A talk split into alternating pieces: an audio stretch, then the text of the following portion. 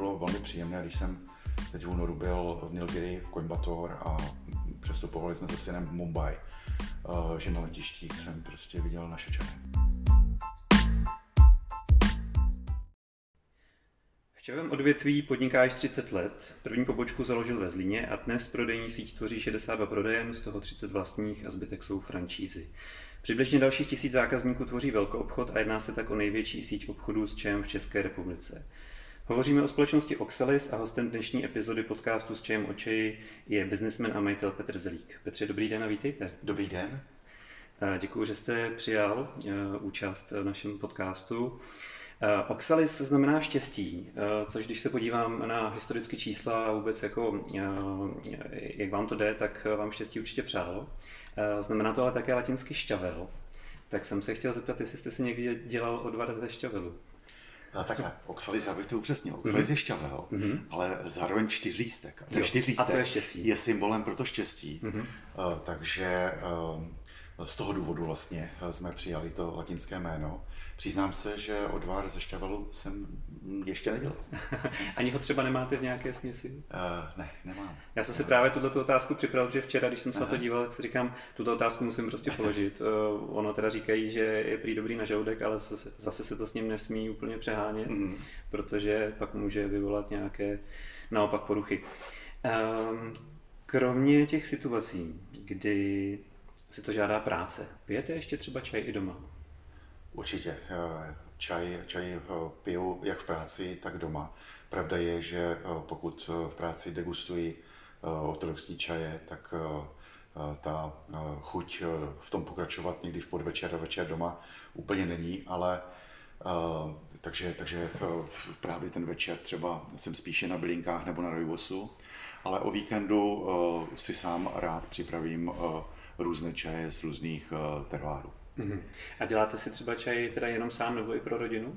Jak to máte doma? Připravuju čaj uh, téměř vždy i pro rodinu, mm-hmm. takže uh, vidím to minimálně, minimálně litrovou konvici, uh, nechávám uh, lístky volně plavat, uh, uh, nepoužívám uh, kovové sítko, uh, s tím, že uh, poté, co čaj je vyluhován, tak uh, přeli uh, přes sítko z konvice do konvice tímto, tímto způsobem. Eh, mám rád eh, sklo, mám rád porcelán. Mm-hmm. To jsou materiály, které, kterým dávám přednost. Sklo z toho důvodu, že eh, dobře vidím barvu, mám rád, když ten čelový lístek plave, když, když ho vidím, jak se, jak se vyluhuje a zároveň volím i bílý porcelán, protože z něj vynikne ta skutečná barva toho nálevu, což je třeba pro mě důležité. Hmm, rozumím. A připravujete tedy třeba i e, jako rád pro rodinu nebo pro své blízké čaj? Připravu rád, připravu hmm. rád určitě. Hmm. A kdybyste mohl obsluhovat anglického krále, e, jaký způsob přípravy byste zvolil? O, tak asi bych e, vybral jeden z těch starodávnějších setů, které mám doma. Na svých cestách různě po čelových zemích jsem, jsem si třeba udělal radost a nakoupil různé, různé sety, třeba v Číně, v Hongkongu, a máme, máme je vystavené u nás v zimní zahradě, takže bych zvolil jemný čínský porcelán, který je téměř průhledný a ve kterém já třeba připravuju úlongy. Mm-hmm. A co bych připravil, když by to bylo někdy odpoledne, tak nějaký ten five o'clock, tak nějaký, nějaký lehký dáčelník, nejspíše z první sklizně, mám hrát třeba zahradu Sangma nebo Rishi Head, eh, eh, Putavong, eh, takže některou z mých oblíbených zahrad a, a když by to bylo takhle odpoledne, tak bych, bych zvolil třeba spíše menší dávkování, aby, aby ten čaj nebyl, nebyl příliš, příliš výrazný. Mm-hmm. Myslíte si, že byste se trefil do vkusu Karla III?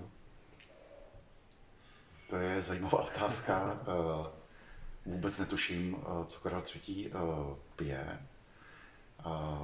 Fakt je, že v Británii jsem několikrát eh, byl na, na čaji o páté a byl jsem překvapený, že to nebylo někdy i o tom čaji, ale spíše, spíše o, těch, o tom kejku a mm-hmm. o, tom, o, tom, o té ceremonii jako takové. A když jsem se ptal zrovna jako z které zahrady třeba konkrétně Darjeeling pochází, tak se mi i stalo, že ten personál to nevěděl. Takže mm-hmm. v Británii je výrazná nebo obrovská spotřeba čaje na obyvatele, bavíme se o třech kilech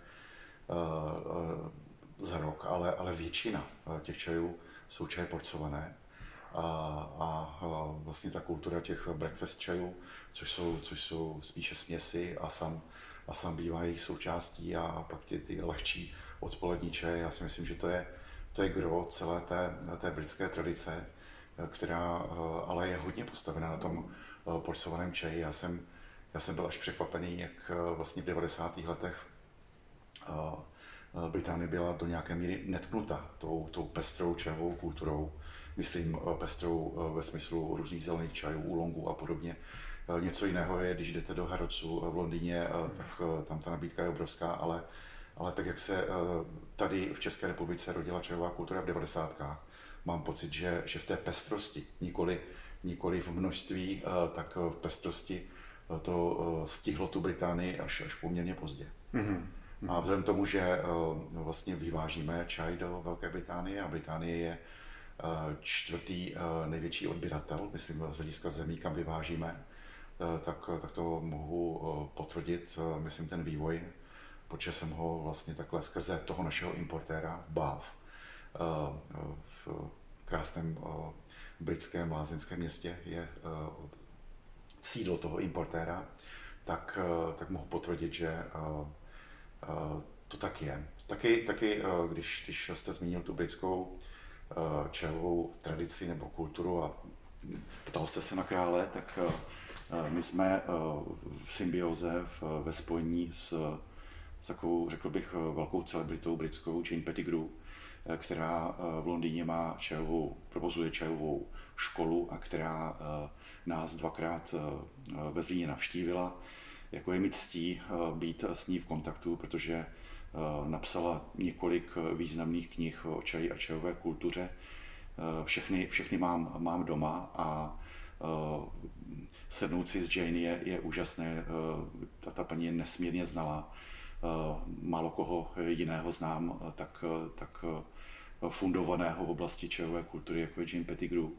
A ten náš přátelský vztah vedl i k tomu, že jeden indický pár, který se z Británie vracel do Mumbai, a měl zájem rozšířit nabídku o aromatizované čaje, tak vlastně on zprostředkoval ten kontakt a, a rozběhl se na základě toho náš export, export do Mumbai a do Indie, takže vyvážíme některé zelené a černé aromatizované čaje, protože vozit do Indie ortodoxní čaje by bylo asi nošení dříví do lesa a pro mě bylo velmi příjemné, když jsem teď v únoru byl v Nilgiri, v Coimbatore a přestupovali jsme se synem v Mumbai, eh, že na letištích jsem prostě viděl naše čaje. Mm-hmm. To je velmi, velmi, velmi prima. Tak to že, že, jste, že, jste, že jste v Indii a vlastně vidíte, uh, vidíte naše čaje na, na, na indických letištích. Hmm, hmm. Tomu se určitě ještě dostaneme, eh, k Oxelisu jako takovému. Um, já, když jsem se díval teda na toho Karla zpátky k němu, mm-hmm. uh, myslím si, že byste se trefil, protože na článcích, co se tak uh, říká, tak údajně pije opravdu dáčily, mm-hmm. má ho tedy rád s mladým a mlékem, tak třeba se to ještě někdy podaří. a možná k tomu máte vlastně blízko, protože uh, když znáte takovéhle osoby, tak ty možná budou znát další a další. Uh, těžko, těžko. Myslím, že, že uh, tam určitě to je úplně někde jinde, myslím královská rodina, ale, mm-hmm. ale uh, ty lidi, kteří, kteří uh, Eh, dejme tomu střeší čajovou kulturu v Británii, eh, tak ano, Jane Pettigrew zrovna, eh, tak to je, řekl bych, přítel, přítel firmy. Hmm. A takhle možná se zeptám ještě, chtěl byste ho někdy, někdy obsluhovat? to je hezká otázka, no bylo by to hodně zajímavé, jak říkám, hodně bych se vynasnažil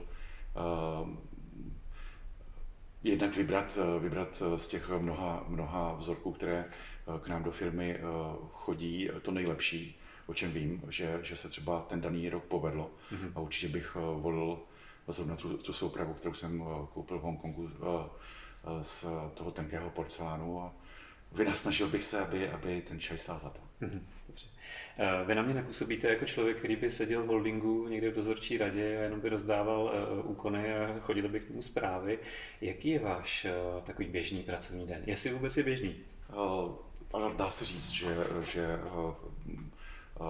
den je běžný v tom smyslu, že, že má nějaký řád a já bych řekl, že se stává z několika z několika činností. Tu, kterou já mám vůbec nejradši, tak ta je spojena s produktem. Hmm. To znamená různé kontrolní nebo výběrové degustace, jakože jich poměrně hodně, zvlášť v době, kdy probíhají sklizně různě po planetě.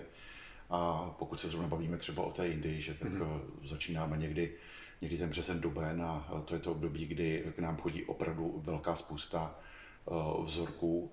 A jak víte, tak v Darjeelingu třeba je 86 zahrad a tři větší skupiny, řeknu kapitálové skupiny, tak vlastní, dejme tomu, 45-50 z nich a vlastně jsme napojeni na, na všechny tyto, tyto významné vlastníky a pěstitele. Takže v okamžiku, kdy začne se čaj sklízet po zimě, tak nám se sejde fakt velké množství vzorků, lotů, které neustále, neustále vlastně navazují jeden, jeden na druhého a my vybíráme. Že? Takže ten, ten výběr je úžasný, to je pro mě to nejlepší období v roce a tam se teda eh, degustuje asi daleko víc, než třeba eh, teď eh, na podzim. Takže to je degustace výběrová, ale potom, potom musím říci, že pro nás důležitá je degustace kontrolní. To znamená, mm-hmm. před loděním každého kontejneru si necháváme posílat vzorky čajů, které degustujeme, nejen vlastně degustujeme, ale vůbec tam probíhá veškerá senzorika, senzorická zkouška. A to tež probíhá v okamžiku, kdy ten kontejner přijede, to znamená kontrola před a kontrola po. Eh, zároveň s tím, eh, s tou senzorickou zkouškou eh, řešíme obsah pesticidů, spolupracujeme s Vysokou školou chemicko-technologickou a, a ty čaje, které putují k nám, tak podléhají kontrole na, na více než 500 pesticidů a zároveň, zároveň eh, probíhá kontrola v kroměřížské laboratoři na těžké kovy a eh, mikrobiologii, takže v tomto, v tomto jsme maximálně důslední. Eh, a to je ta část degustační, když se ptáte na ten den. No a mhm. potom, potom ve firmě je několik oddělení a já jsem s nimi v kontaktu, že my jsme takový typický podnik zahraničního obchodu, máme importní, exportní oddělení, marketingové oddělení, samozřejmě ekonomické oddělení, eh, výkonného ředitele, eh, eh, laboratoř, degustační oddělení nebo lidi, kteří, kteří degustují. No a za ten den musím říct, že vlastně se všemi se vidím a ne, že bych přímo jim zasahoval do té, do té činnosti, ale jsem rád informovaný a tím pádem si vyměňujeme různé různé informace, které eh, vedou potom, myslím si, ke strategickým rozhodnutím, eh, jak dál. A já tyhle ty informace využívám každý týden na poradě, kterou, kterou si připravuji a kterou vedu. A eh, tím, že zhromáždím informace za týden ze všech těch oddělení, tak mám, mám o firmě přehled a ty ostatní informují právě na té poradě. Takže to je, to je druhá činnost, čili řekl bych nasávání toho, co se v té firmě odehrává. No a potom, potom jsem že, oslován různými časopisy, médií, médií obecně, abych se k něčemu vyslovil nebo, nebo odpověděl na nějaké otázky. Jsem v kontaktu s některými našimi zahraničními partnery, zvlášť po té, co jsme vstoupili v Indii do, do té studia v Nilgiri na jihu Indie, tak tam jsem v přímém kontaktu s lidmi, kteří eh, vlastně eh, jsou tam s námi na jedné lodi. Mm-hmm. Takže docela, docela náročný. Uh, je, a, ale, ale dělám to rád, je to skutečně 30 let, necítím se nějak jako ohoblovan tím, dejme tomu na první pohled stereotypem, ale ta čarová kultura je tak pestrá, zajímavá a těch teroárů po světě tolik, že stále musím říct, že je to úžasná práce. Mm-hmm. To je dobře, že vás a jsem, jsem strašně rád, že, že čaj uh, uživí mě a, a 150 zaměstnanců ve firmě. Mm-hmm. Na to můžeme možná navázat. Mm-hmm. Pojďme se podívat na Oxalis jako takový. Já jsem na začátku zmínil uh, nějaká uh, čísla té distribuční sítě. Můžete uh, vyprozradit, jaký je tržní podíl Oxalisu vlastně na českém trhu? obchodu s čajem? Myslím si, že žádná oficiální data úplně nejsou. Mm-hmm. Co chci říci, tak čajový trh v Česku je velmi malý. Z čísel Amer Nielsen tato čísla jsou, myslím, jako ohledně cel, celkového trhu, ale ty jednotlivé podíly, to jsem měl na mysli, že k tomu se špatně dostává, ale celkový uh, obrat v maloobchodních cenách by měl být někde na úrovni 1,4 miliardy korun, což je velice málo. Jen pro zajímavost kávy se uh, tady vypije v objemu 5,5 miliardy, takže hmm. jo, to je adekvátně víc. A uh, dokážete si představit, že naprostou většinu z tohoto objemu tvoří porcované čaje. Eh, já bych odhadoval eh, něco mezi 80 a 85 procenty. Eh, když jsme začínali v 90. letech, tak to byly jednotky procent. Dneska čajová kultura v České republice je významně rozvinutá a lidé jsou znalí a tím pádem ten sypaný čaj nabil významu. A odhaduji, že sypaného čaje v maximální možné míře se tady prodá 20% z toho, z toho objemu 1,4 miliardy a to je, to je asi, asi maximum, co vím třeba v Ostřísku, Brémy, Hamburg, kde je spotřeba čaje podobně jako, jako v Británii, kolem těch 3 kg na obyvatele, tak tam sypaný čaj tvoří nějakých 25-30%. A to už, jsou, to už se bavíme o opravdu vyspělé čajové oblasti evropské. A Eh, tady, tady opravdu do těch 20% z celkového objemu a já bych řekl, že eh, v kilogramovém množství eh, většinu tvoří oxalis. Bavíme se o nějakých 350-370 tunách čaje, které my tady prodáme. A to je teda zase hmotnostní jednotka. Mm-hmm. Před chvilkou jsem mluvil o, o korunách, ale uh, žádná relevantní data, ke, které, ke kterým já bych se třeba dostal, Eh, tak eh, já o nich nevím, eh, jestli, jestli existují a vzhledem k tomu, že čaj jako potravina je relativně méně významná potravina v České republice, tak se tím velké agentury do nějakého podrobna úplně nezabývají. Hmm, hmm, hmm. Jasně, ale i tak to, jasně, i tak to ukazuje, kolik lidí tady pije kávu zhruba a kolik čaj. Hmm. Samozřejmě prodáváte i kávu. Um, možná se ještě zeptám, co máte radši, kávu nebo čaj? Já, já teda jsem, jsem od začátku čajo měl, nebo miluju, miluju čaj. Právě Oxalis vznikl na základě uh, mé cesty na Sri Lanku v 92. roce na čajové uh, zahrady. Tenkrát tam ještě zuřila občanská válka, na jihu nebyly skoro žádné hotely a, a ta země, země vypadala dost jinak než třeba teď. A dost mě, mě to tam oslovilo a řekl jsem si, že, že další život bych rád spojil se sypaným čajem v té, v té rizí, rizí sypané podobě. A z předešlého podnikání jsem měl nějaký, nějaký kapitál, který jsem využil a v létě, o rok později, v létě 93, Oxalis vznikl. Takže ta inspirace byla čistě nebo vyloženě čajová, káva se přidala až v roce 1999, takže o 6 let později. Takže tak asi. Mm-hmm. Vy jste zmínil ty uh, zemi, uh, země, do kterých exportujete, mimo jiné tedy Indie. Um, které jsou třeba ty pro vás nejvýznamnější nebo nejúspěšnější, jestli se můžete pochopit? Určitě z hlediska obratu je to Polsko. Polsko uh, má na hlavu třikrát, čtyřikrát vyšší spotřebu čaje než, než Česká republika a, a taky přes 40 milionů obyvatel. Máme, máme tam importéra, který dokonce nese naše jméno, Oxalis Polska, na mhm. jihu, na jihu Polska s poměrně rozsáhlou distribucí do několika set jednotek v Polsku, takže ten vztah je tam výborný a, a taky je to teda exportní jednička. Dvojkou asi, asi přirozeně je, je Slovensko. Z důvodu blízkosti geografické, ale i jazyka, a i bývalého Československa, že tak to je, to je asi dané.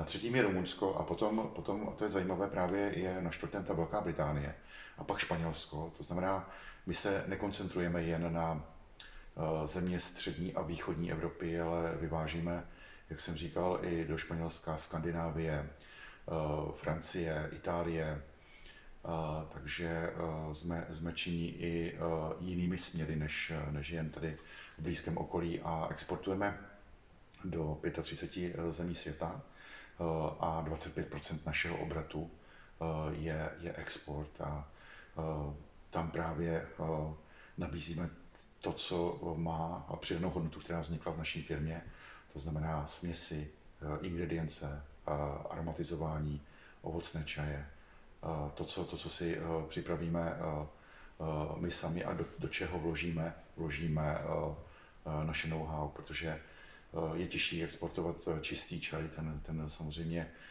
tu přidanou hodnotu tady, tady nemá. Že? Hmm.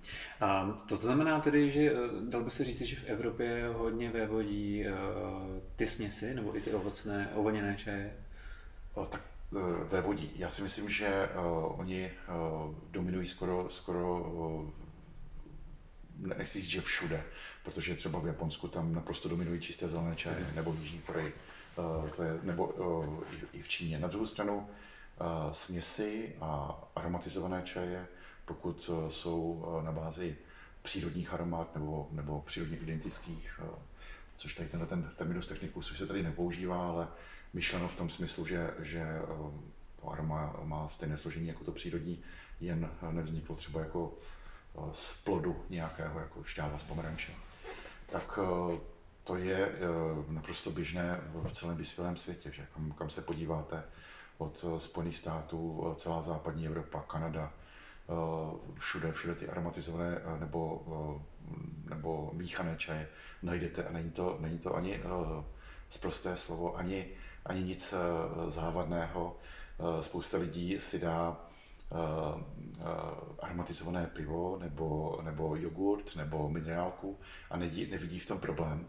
Takže pokud a my nepoužíváme žádná umělá aromata typu šmoula nebo něco podobného, takže, takže já na tom nevidím vůbec nic závadného.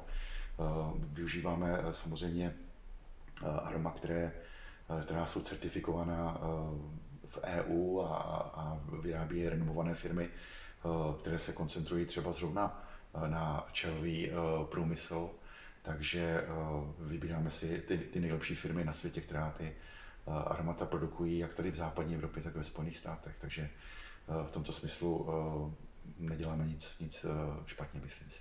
Hmm. Vy je vyrábíte, nebo ty směsi se vyrábí tady třeba v České republice, nebo je to vlastně ve spolupráci právě s těmi firmami, o kterých teď hovoříte? Jak to třeba probíhá z pohledu výroby? Hmm.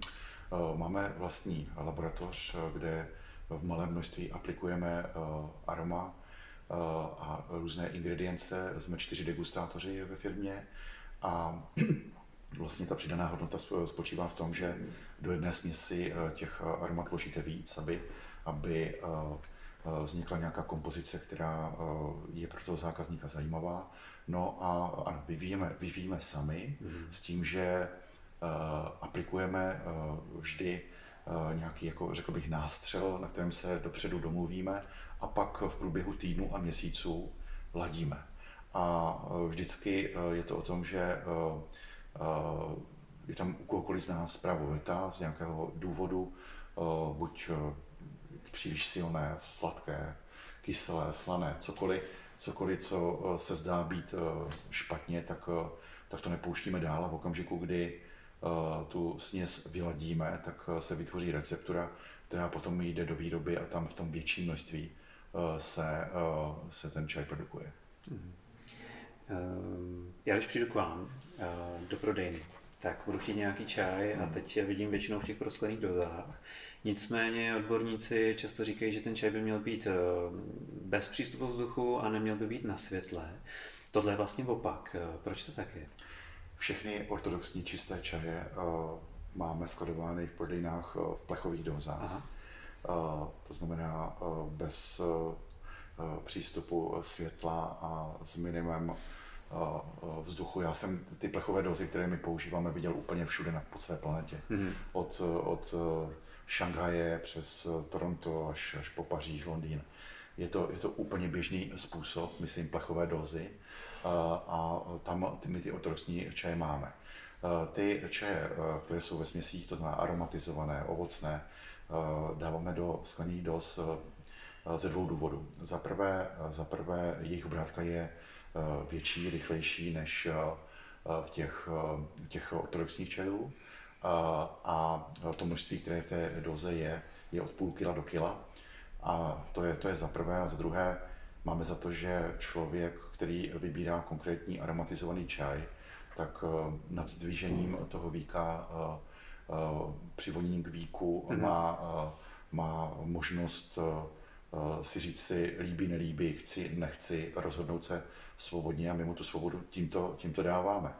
Samozřejmě pokud i zákazník, a viděl jsem to taky, taky všude po světě, se chce podívat na vizáž konkrétního ortodoxního čaje, tak prodavačka Eh, mu eh, plechovou dózu otevře, ukáže a on posoudí, jestli eh, list je pro něj zajímavý, jestli chce koupit, nechce koupit a, a nikoho vlastně k tomu nenutíme. Tady toto rozdělení máme, jsme si, jsme si vědomi, zvědomi toho, že ty čisté čaje těm je, těm je dobře v těch plechových dózách a ty aromatizované mají takovou obrátku, že se, že se dlouho neohřejí a zároveň eh, zákazník má tu svobodu eh, toho výběru, takže my na tom nezadáváme nic, nic špatného a eh, navštěvují nás naši dodavatelé z různých částí planety a vlastně žádnou výhradu tady k tomuto rozdělení, které jsem teď popsal, tak to od nich nezaznívá. Mm-hmm. Jo, ono to vlastně může docela dobře fungovat, protože když já bych nebyl sypaný čaj a chtěl bych nějaký, tak aspoň jako vidím, co tam vlastně mám a přece jenom některé ty aromatizované jsou je trošku barevnější, takže to může být Určitě je tam jako ta uh, vizualita, ta hmm. taky, taky uh, hraje, hraje svou roli a uh, berme to tak, že na začátku 90. let tady to povědomí o sypaných čajích bylo minimální. Hmm. Zelený čaj se teprve probouzel a o Ulongu vědělo pár lidí rozlišení čajových zahrad v Darjeelingu, tak to bylo pro pár zasvěcených a podobně a bylo potřeba širokému nebo širšímu publiku ty čaje, řekl bych, zpřístupnit. A to, že se nám to povedlo, že jsme rozšířili tu kulturu tady, nebo respektive um, možnost nakoupit si paný čaj v tom masovějším měřítku, tak za to jsem já rád, to není, není nic, nic proti. A o tom, že se to podařilo, tak svědčí to, že mezi našimi zákazníky máme rozdaných 70 tisíc věrnostních kartiček a máme, máme opravdu velkou škálu věrných a a pravidelných zákazníků, takže eh, eh, to je, to je něco, co je pro mě velkou satisfakcí a musím říci, že v roce 1993, když jsem Oxley zakládal, tak jsem eh, takovouhle mohutnou ambici ani neměl. A mhm. říkal jsem si, že se si paným čajem budu rád, když ta ekonomika uživí mě a pár mých blízkých. A, a tak, jak byla tady nerozšířená, tak jsem si říkal, byl by zázrak, kdyby, kdyby se otevřelo řádu několik obchodů a podobně, ale to, co se povedlo, a e, že jsme vytvořili vlastně e, jedinou e, síť v České republice postavenou na bázi sypaných čajů a výběrové kávy, tak mě, mě velmi těší a těší mě i to, že, že funguje ekonomika, že jsme mohli delegovat ten prodej i na naše francízanty a že vlastně s tím naším systémem Občas jsme členem České asociace franchisingu, jsme v roce 2018 vyhráli soutěž o eh, franšízu České republiky, takže, takže eh, pro mě je důležité, aby, aby, abych prodával produkt, který miluju, ale zároveň, aby s tím fungovala i ekonomika a to se podařilo skloubit, takže za to jsem jako nesmírně rád. Eh, zákazníci, nebo jsou třeba zákazníci, kteří dneska hledají nějaké čaje, které tam ještě nemáte? Je něco, co byste, do čeho byste se rádi ještě z pohledu čajů ponořili a zatím a, tak není? A nebo naopak možná ještě je něco, do čeho nikdy nechcete jít a proč? Uh, fakt je, že jsme zkusili uh, dovážet některé uh, okrajovější terváry. Mm-hmm. A to v minulých letech třeba Zilong z Nového Zélandu, kde jeden bohatý Tajvajan Eh, vytvořil krásný projekt eh, na Novém Zélandu eh, a kulturu výroby tajvanských ulongů přinesl tam. Ty čaje jsou skvělé, jsou v biokvalitě, ale Pravda je ta, že Čech si nespojuje čaj s Novým Zélandem a proto ten prodej byl, byl relativně okrajový a to je, to je záležitost právě těch netradičních teroárů. A to se nám stalo s Kolumbií. My jsme začali přímo z Kolumbie, z krásné oblasti na břehu Pacifiku, vozit čaj, taky v biokvalitě. A taky z Kolumbie je do značné míry spojená káva, že Kolumbie je tradiční kávová země a s čajem si ji méně lidí spojuje, takže myslím, že ty, ty hlavní čajové oblasti, jako, jako je Indie, Sri Lanka, Čína, uh, uh, Japonsko, Korea, tak uh, Kenia v Africe, uh, tak jsou tady uh, už zavedené a uh, mezi, mezi uh, širší skupinou obyvatel oblíbené. A přijít s nějakým novějším teroárem je opravdu těžké a, a zavést ho uh, taky. Takže my jsme zrovna tyto dva, o kterých jsem mluvil, eh, zkusili. Je možné, že se k ním v budoucnu ještě vrátím, že ty, ty čaje jsou excelentní. Ale tím, že, eh, že nejsou zaužívané, tak eh, ten prodej byl nižší. A, mm. Takže v tento moment bych se k ním nevracel. No a pak jsou oblasti, které, které třeba jsou více zasažené pesticidy a kde my musíme být více obezřetnější než uh, let's day jinde. Já třeba, když, uh, když srovnám Darjeeling, uh, čili vysokohorské čaje kolem 2000 metrů nad mořem, těch 86 zahrad, co tam je, tak a řada z nich a většina, většina je vlastně v biokvalitě, tak je daleko menší problém přivést čaj z této oblasti, než třeba z Asamu, což je největší vlastně čajová oblast na světě, povodí Brahmaputry, kde ale už tam mořská výška je nižší, používají se více více, více pesticidy a stane se nám, že uh, ten čaj prostě nepřivezeme, protože si uděláme zkoušku, kontrolu a pokud obsahuje pesticidy, tak uh, nikdy, uh, nikdy k tomu importu nedojde. Že? Takže myslím pesticidy nad úroveň normy v rámci Evropské unie. Takže toto, toto je taky, taky limit a vzhledem k tomu, že, že je to stále těžší, že klimatická změna tady jednoznačně je, tak jakoby udržet tu produkci, tak eh, je, je těžké pro ty, pro ty pěstitele a tím pádem je to tlačí do toho, aby třeba si pomohli těmi pesticidy. Eh, já třeba, když jsem byl na několika čajových projektech v Číně a třeba ve Futianu na, na výrobě eh, bílého čaje, tak vidíte, že ti jednotliví farmáři se sjíždějí do čajové továrny a přivážejí buď na malých autech nebo dokonce na motorkách nůže s čajem a Eh, dokážu si představit, že se stane, že pokud vám tam přijede 10-20 těchto farmářů a jeden z nich přiveze čaj, který, eh, který eh, má ty pesticidy, tak tím pádem kontaminuje i, i ty ostatní. Takže to je problém a zároveň jsou tam deště a z jiných polí vám zase mohou naplavit nějaké ty nežádoucí látky, takže někdo se může snažit a, a nakonec je zasažen sousedem. Jo. Hmm. Takže je to, je, to, je to stále složitější, uh, uh, myslím, uh, získat čistou, kvalitní surovinu a, a už za těch 30 let, když se ptáte, které te, te, teritoria jsou jednodušší, a, nebo které bychom chtěli a nechtěli, tak už jsme se setkali s obrovským suchem třeba v Jižní Africe, odkud vozíme pravidelně rojbos z oblasti Glenvilliam, nikde jinde neroste anebo zase velké záplavy na Sri Lance, které do značné míry třeba uh, zničily úrodu. A mám pocit, že těchto, uh, těchto uvozovkách nehod nebo, nebo těch událostí, že bude přibývat. Hmm. Že to je další vlastně další jakoby moment. Jo. Zmínil jsem některá teritoria, zmínil jsem pesticidy, zmínil jsem klimatické změny, tak to všechno má vliv na to, pro které teritorium se třeba rozhodneme více a pro které méně. Mhm. A kdybyste se na to podíval třeba z hlediska eh, druhů čaje, mm-hmm. jako příklad třeba vodu puery, mm-hmm.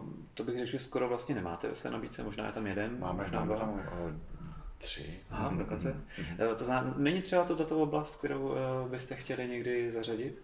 Tak takhle my máme. Já, já jsem taky se byl podívat v Junanu na, na hranici s Myanmarem, Laosem, na výrobu čaje puer. Máme bílý puer, který je skvělý, myslím si náš nejlepší bílý čaj, eh, tak máme, máme bílý puer. A, eh, ale eh, i, i ty tmavé takže a, a zelený. Puher, puher máme, puher je zvláštní fenomén, myslím, z hlediska prodejnosti patří mezi to top v České republice, lidé ho znají a není důvodu, abychom, abychom ho neměli. Pravda je, že ta škála čajů, konkrétně v Číně, je tak obrovská, že naprostá většina čajů se vůbec nevyváží a, a já jsem byl na čajobraní v provincii Hubei a pro mě bylo fascinující tam, tam ty čaje napít vlastně na jednotlivých stáncích. Je to podobné jako, jako tady vinobraní, tak tam čajobraní a, a setkal jsem se s čají, které jsem nikdy jako nepil v takové, takové kvalitě, v takovém, v takovém takové jakosti, ale, ale ty ceny, že tam ty čaje se nevyváží, protože už v tom místě je cena třeba 8 nebo 10 tisíc korun přepočtu za kilogram a tady by to nikdo nekoupil. Takže, takže bohatá čínská klientela, v Číně žije 300 milionů lidí na průměru EU, takže si, si to dovolí koupit, ta znalost je tam úžasná na těch různých čajových tržištích a, a lidé se v tom skvěle orientují a naprostá většina čajů se vůbec nevyváží. Hmm. Um, vy v rozhovorech eh, říkáte, no vlastně se to zmínil i tady, eh, že za těch 30 let se proměnila znalost Čechů eh, ohledně vnímání a možná pití i če, což já vnímám, že to je super. Já sám taky, jsem, sám jsem to proměnil taky asi prošel a ještě pořád procházím a myslím si, že pořád budu procházet. Um, oni se vytváří různé komunity, uh, dost často na sociálních sítích. Sledujete největší českou komunitu čajovou, jmenuje se Čaj, otevřená skupina pro lidi, ano, co mají rádi čaj. Ano, ano. Na Facebooku uh, vidím, vidím ty diskuze. Uh, vím, vím uh, o ní. Konec konců asi podobní lidé, kteří, kteří jsou v té skupině, tak se zúčastňují čajomíru, kde my taky, taky jsme, vystavujeme. Takže ano, vnímám. vnímám. Samozřejmě je otázka, že nějaké, nějaké separace třeba těch lidí do nějaké, do nějaké bubliny a vytvoření si světa, který, který je postavený jenom teda na těch čistých čajích a já si myslím, že ta čajová kultura prostě je širší a že pokud ten produkt není z nějakého důvodu závadný, tak nic není špatně. Mm-hmm. Já když se tam vlastně dívám na ty příspěvky, tak dost často jsou Neříkám, že to tak jsou všichni, protože uh, hodně se tam opakují jako stejní lidé. Ono je tam asi 8 tisíc lidí, ale uh, když se pak díváte v průběhu historie, tak jich zase uh, nepíše tolik. Ale ti, co píší, tak jsou to převážně opravdu lidé zaměření na ortodoxní čaj, jak říkáte, na čisté. Dost často mají rádi ten spíš východní způsob přípravy. Um, tohle je zase vlastně trošičku jiný svět, co, kam, kam míříte vy. To znamená, říkám si, jestli tohle se dá vůbec někdy jako propojit. Ať už třeba nějakými akcemi eh, nebo čímkoliv, jestli, jestli vlastně tam vždycky třeba může být nějaká zeď, anebo naopak eh, nemusí. Já tady eh, té, té čajové subkultuře fandím. Ten boom konjunktura čajových čajoven v 90. letech byl veliký a, a jenom dobře, že to tady proběhlo a myslím si, že to byla, to byla součást té edukace, té, mm. toho, toho rozvoje čajové kultury tady v České republice. Jako my se nevymezujeme vůči někomu, Někdy, někdy to může být naopak. Na druhou stranu, eh, když si vezmete, já jsem zrovna zmínil eh, ten Darjeeling, tak bychom tam vlastně napojení na ty, na ty nejlepší teroáry, na ty nejlepší zahrady. Eh, protože ty, ty firmy, které, které v tom černém světě něco znamenají, tak, tak s námi chtějí spolupracovat, protože máme vlastně tu nejrozvit, distribuční síť tady. Jdeme jako poctivě kontrolingem, který je, který je eh, nutný a myslím si, že v těch pěstitelských kruzích eh, eh, Japonsko, Čína, Indie, Sri Lanka, Jižní Korea, tak máme, máme výborné jméno a konec konců jsme, jsme teď napojeni na fantastický z mého pohledu projekt T-Studio mm. v Nilgiri, kde máme necelý pětinový podíl a tam tam, eh, nebo toho součástí je eh, Indikana, který, se kterým jsem teď objel eh, osm čelových velkých továren v Nilgiri v únoru a všude, všude mu otevírali dveře, všude, všude se klaněli, protože to je, to je čajová celebrita nejen Jižní Indie, ale, ale, ale je známý i, i na severu. celý svůj život je spjatý s čajovou kulturou. V tom projektu je taky kanadská skupina Camellia sinensis, kterou střeší Kevin Gascoigne. To je zase čajová celebrita v Kanadě. Člověk, který, který provozuje dva velké čajové domy v Montrealu a v Quebecu. Napsal knihu T, která na T Expo v Las Vegas vyhrála soutěž o nejlepší knihu psanou o čaji na světě. Já s Kevinem jsem v kontaktu, vidíme se v Dubnu na setkání vlastníků v Dilgery, takže já si myslím, že řada těch lidí, kteří uh, vlastně nám dávají nějakou nálepku, tak třeba některé ty naše čaje nepili, nebo tyto skutečnosti neznají a to, že je nám blízko Jane Pettigrew nebo Kevin Gascoigne, tak pro mě je ctí a to jsou, to jsou lidi, kteří v té světové čajové kultuře opravdu něco znamenají, takže já si to, toto cením mm-hmm. a cením si toho, že, že s nimi můžeme být na jedné lodi. Jste mi teď trošku vyfouk otázku, ale pojďme se k tomu skválně posunout. Jak se může stát, nebo jak se tohle vlastně stalo, že uh, máte pětinový podíl v té studiu v Indii, v Nilgiri? Uh, Indíkana, který, který nám uh, dodával čaj z té, z té části, tak tady několikrát byl na návštěvě. Hm, to jeho přijíždění do České republiky přerušil covid a když tady byl v letě minulého roku, tak zrovna tady ve Vodičkově ulici, kde natáčíme, eh, tak měl tady seminář o, o té studiu, o, to, o té experimentální eh, fabrice, která tam je, která je oklopena 24 hektary eh, čelových zahrad, většinou rozdrobených, ale ale to té studie je úžasný projekt z jednoho čajového keře. Tam produkují, no, produkujeme 16 druhů čaje, každá, každá skupina čajová tam má své zastoupení a tomto smyslu eh, je to i eh, experimentální eh, projekt, který, který není zaměřený právě na kvantitu, ale vyloženě na kvalitu a když jsem teď projel Nilgiri, tak je opravdu výjimkou v té, v té oblasti.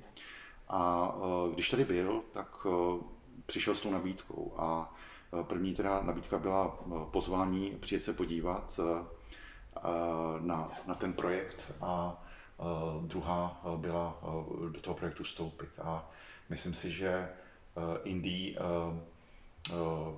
je to člověk, kterému je 70 let a ten projekt vede jeho dcera Muskan a přemýšlí do budoucna nad, nad tím, aby ty čaje z té oblasti, protože není to žádná, žádný masový prodej, jsou to fakt lepší a dejme tomu i o co si dražší čaje, tak aby se ta distribuce rozprostřela po planetě. A vzhledem k tomu, že je tam Kevin z Kanady a vlastně zastřešuje ty Spojené státy, tak, tak vytipoval vlastně ve střední a východní Evropě to tykadlo, které by tý studio mělo prezentovat a vybral si nás. Jako pro mě je to ctí, že, že si vybral právě, právě nás a, a pro západní Evropu Eh, firmu Jardins eh, de Gaia ze Štrásburku, která se eh, koncentruje jenom na biočaje. A je pro mě skvělé, že došlo, došlo ke shodě a každý rok vlastně na různých místech planety budeme mít setkání a budeme diskutovat o tom, kam, kam vlastně to tý studio a ty čaje posunout, tu čajovou kulturu posunout. Když jsme u toho, tak mě, mě těší, že za ten náš podíl, který jsme do toho vložili, tak se bezprostředně uh, osadila fotovoltaika na celé té továrně, což mm-hmm. tam je, tam je výjimka, není to, není to běžné. A uh, že jsme vlastně jednak vstoupili kapitálově, ale zároveň, zároveň jsme uh, udělali i v tomto smyslu dobrý skutek. Vy už vy jste říkal 16 čajů, že se tam teď produkuje? Ano, produkuje se 16 čajů, my jsme začali dovážet 4 z nich mm-hmm. s ambicí, že budeme rozšiřovat dál.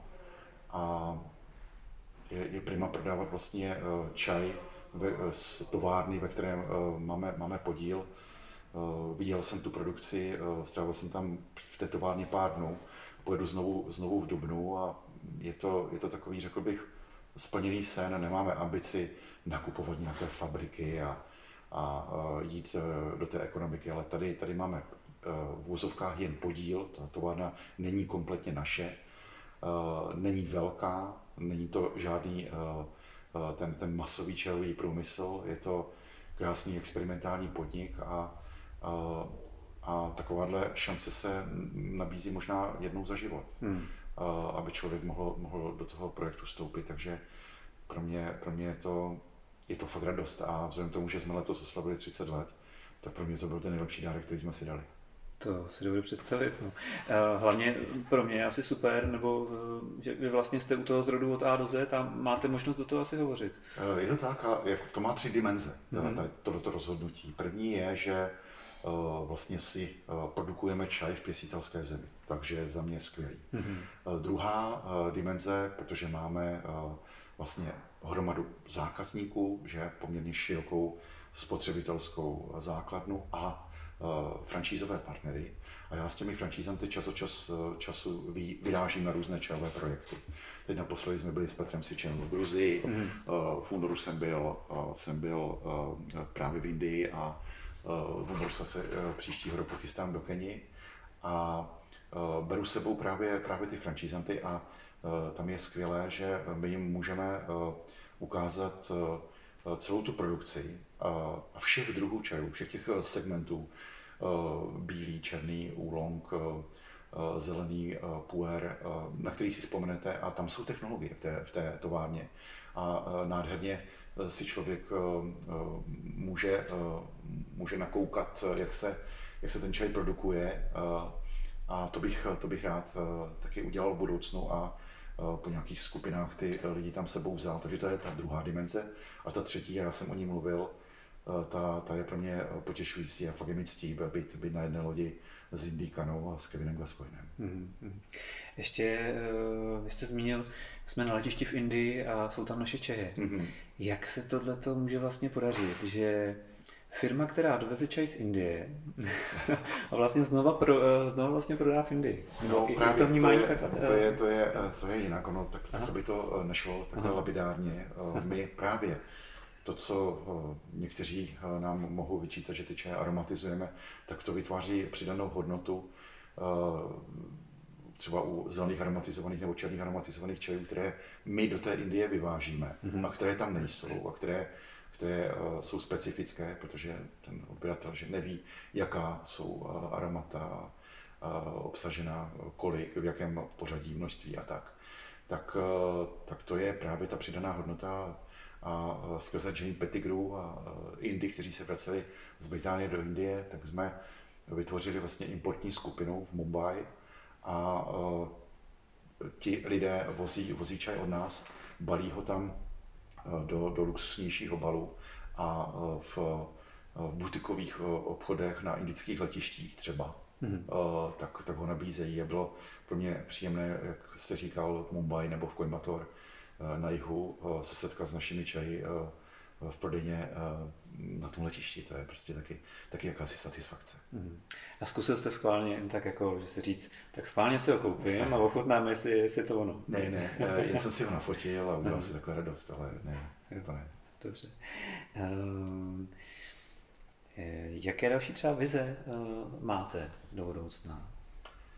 Uh, určitě bychom chtěli uh, přidat Eh, některé teroáry, co se týče, co se týče importu a co se týče uh, uh, obchodu, tak mě těší, že exportujeme do 35 zemí, že uh, 25% našeho obratu je export. A já jsem od začátku byl ve spojení s našimi různými partnery, konkurenty v té vyspělejší části Evropy, a to je Hamburg, Rotterdam, Brémy kde, kde ty firmy mají třeba některé více než stoletou tradici a e, čtvrtou generaci třeba e, ve vlastnictví.